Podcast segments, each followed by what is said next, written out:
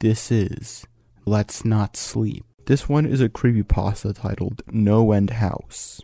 A man named David took up a challenge that he was going to get $500 if he could make it through all nine rooms in a haunted house. The first room was almost laughable. The decor resembled the Halloween aisle of a 99 cent store, complete with chic ghosts and animatronic zombies that gave a static growl when someone passed by. David brushed through the fake spider webs and headed for the exit. The second room had a fog machine, a cheesy Halloween soundtrack, a single bat hung from the ceiling that flew in a circle, and a few toy rats that wheeled around. On the third room, there was a chair in the middle of the wood paneled floor, a single lamp in the corner did a poor job of lighting the area, casting a few shadows across the floor and walls. But David's shadow was not there. The fourth room was pure darkness. David couldn't even hear his own breathing or heartbeat accelerating. He felt some sort of presence in the room and just did his best to find a door to the next room.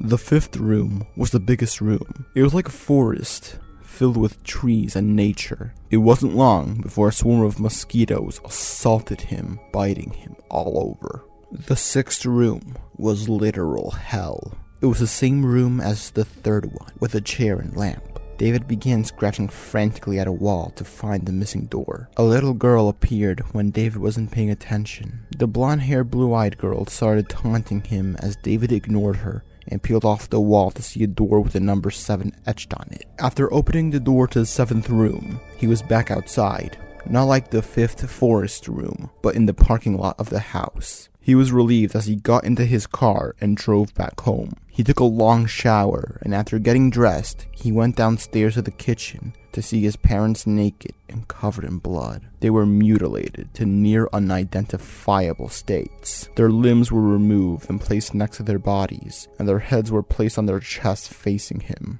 Their corpses were smiling, as though they were happy to see him. David vomited and sobbed there in the family room. He lifted his head to see a door with a large 8 scrawled on it in blood. He began to walk slowly, making his way close to the door and the bodies. He could barely stand, let alone walk. The eighth room was a carbon copy of rooms 3 and 6, but sitting in the usually empty chair was David himself. The other David looked up at him with teary eyes. His shirt had the number 9. David's clone was sobbing as below the chair was a knife. Attached was a tag that read, To David, from management. David had essentially kill himself to get to the next room.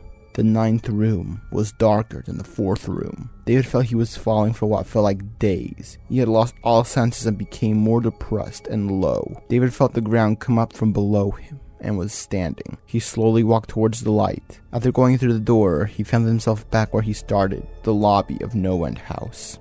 On the desk was a plain white envelope with his name handwritten on it. With the letter were five $100 bills. David couldn't stop laughing. He laughed for what seemed like hours. He laughed as he walked out to his car and laughed as he drove home. He laughed as he pulled into his driveway. David laughed as he opened his front door to his house and laughed as he saw the small 10 etched into the wood.